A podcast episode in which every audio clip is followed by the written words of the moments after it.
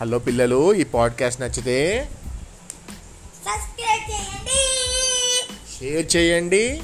Follow అవ్వండి. ఈరోజు నేను చెప్పబోయే కథ పేరేంటంటే అన్నం యొక్క గొప్పతనం.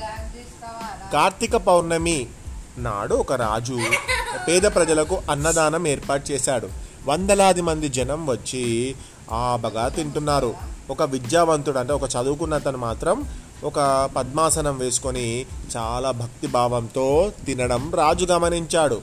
విస్తరి చుట్టూ పడిన అన్నం మెతుకులను చాలా భద్రంగా ఒక చిన్న పుల్లతో తీసుకొని విస్తరిలో వేసుకొని మరీ తింటున్నాడు. అంటే అన్నంని ఏమాత్రం మెతుకు కూడా వేస్ట్ కాకుండా తింటూ ఉన్నాడు.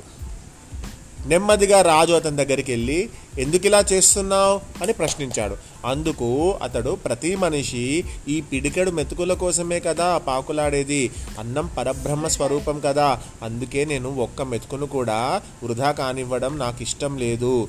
బియ్యపు గింజను పండించే రైతుకు తెలుస్తుంది దీని విలువ అని బదులిచ్చాడు.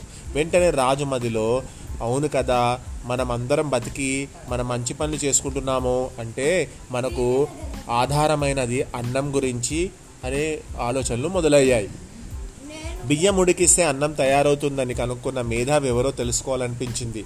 అవకాశం ఉంటే అతన్ని చూడాలని కూడా ప్రయత్నాలు ప్రారంభించాడు. ఎంతోమంది పండితులను పిలిపించి అడిగాడు ఏ శాస్త్ర గ్రంథాల్లోనూ అతడి ఆచూకీ దొరకలేదని వారు చెప్పారు. రాజుకు ఎలాగైనా తెలుసుకోవాలన్న పట్టు పెరిగింది. ఏం తెలుసుకోవాలనుకుంటున్నాడు రాజు?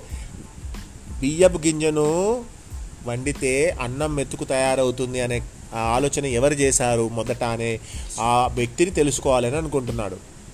అన్నం మెతుకు కనుక్కున్న వారెవరో తెలియపరిచిన వారికి ఒక మంచి బహుమతి ఇస్తానని దండోరా వేయించాడు. ఎందరో యువకులు మేధావులు ప్రయత్నించారు. బహుమతి విషయం తెలుసుకొని పొరుగు రాజ్యాల వారు కూడా ప్రయత్నాలు చేశారు. అయితే రాజును సంతృప్తిపరిచే సమాధానం మాత్రం ఎవ్వరి నుంచి రాలేదు. ఒకరోజు ఒక ఆమె రాజమందిరానికి వచ్చింది. మెతుకు గురించి కనుక్కున్న వారిని తాను చూపిస్తానని చెప్పింది. అందరూ ఆశ్చర్యంగా ఆమె వైపు చూశారు. అయితే మూడు రోజుల పాటు రాజు తనతో ఉండాలని తాను చెప్పిన మాటను గౌరవించాలని చెప్పింది. ఎంతో ఆసక్తిగా ఉన్న రాజు "ఆ, పర్వాలేదమ్మా నువ్వు అన్న ప్రకారం మూడు రోజులు నేను నీతోటే ఉంటాను. నీవు నాకు ఆ అన్నం మెతుకుని ఎవరైతే కనుక్కున్నారో ఆ వ్యక్తిని చూపిస్తా అన్నావు కదా నాకు పర్వాలేదు ఈ షరతుకు నేను ఒప్పుకుంటున్నాను అని అన్నాడు. అవ్వ అతని ఇంటికి తీసుకొని వెళ్ళింది. మొదటి రోజు ఆమె రాజుకి ఆహారం ఏమీ పెట్టలేదు నీళ్ళు మాత్రమే ఇచ్చింది. రాజు చాలా నీరసం ఢీలా పడిపోయాడు.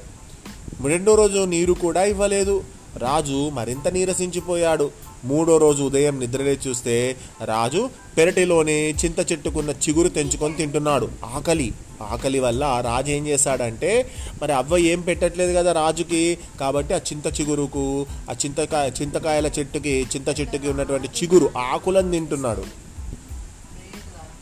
తినేసరికి నెమ్మదిగా అవ్వ నడుచుకుంటూ రాజు దగ్గరికి వెళ్ళింది. అవ్వా అన్నం మెతుకు ఎవరు కనిపెట్టారో నాకు తెలిసిపోయింది. ఆకలిగా ఉన్నవాడు మెతుకు కనిపెట్టి ఉంటాడు.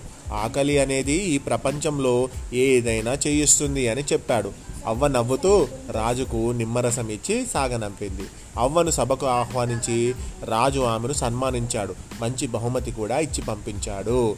అంటే ఈ కథ ద్వారా తెలిసేది ఏంటి అంటే అన్నం అనేటువంటిది వృధా చేయకూడదు మనం. మనకి ఎంత అవసరమో అంతే అన్నాన్ని మనం మన విస్తర్లో కానీ కంచాలలో కానీ పెట్టించుకోవాలి. మనము అన్నము వృధా చేయడం వల్ల అలాంటి అన్నం దొరకని వాళ్ళు ఎంతోమంది ఉంటారు. పాపం వారి ఆకలి కూడా వాళ్ళకు ఎన్నో ఆకలి ఎంతో ఎన్నో పనులను చేయిస్తుంది. కాబట్టి మనం అన్నాన్ని వేస్ట్ చేయకూడదు. రైతులను కూడా మనము చులకనగా చూడకూడదు. ఇంత మంచి కథను రాసిన వారు కృష్ణస్వామి రాజు గారు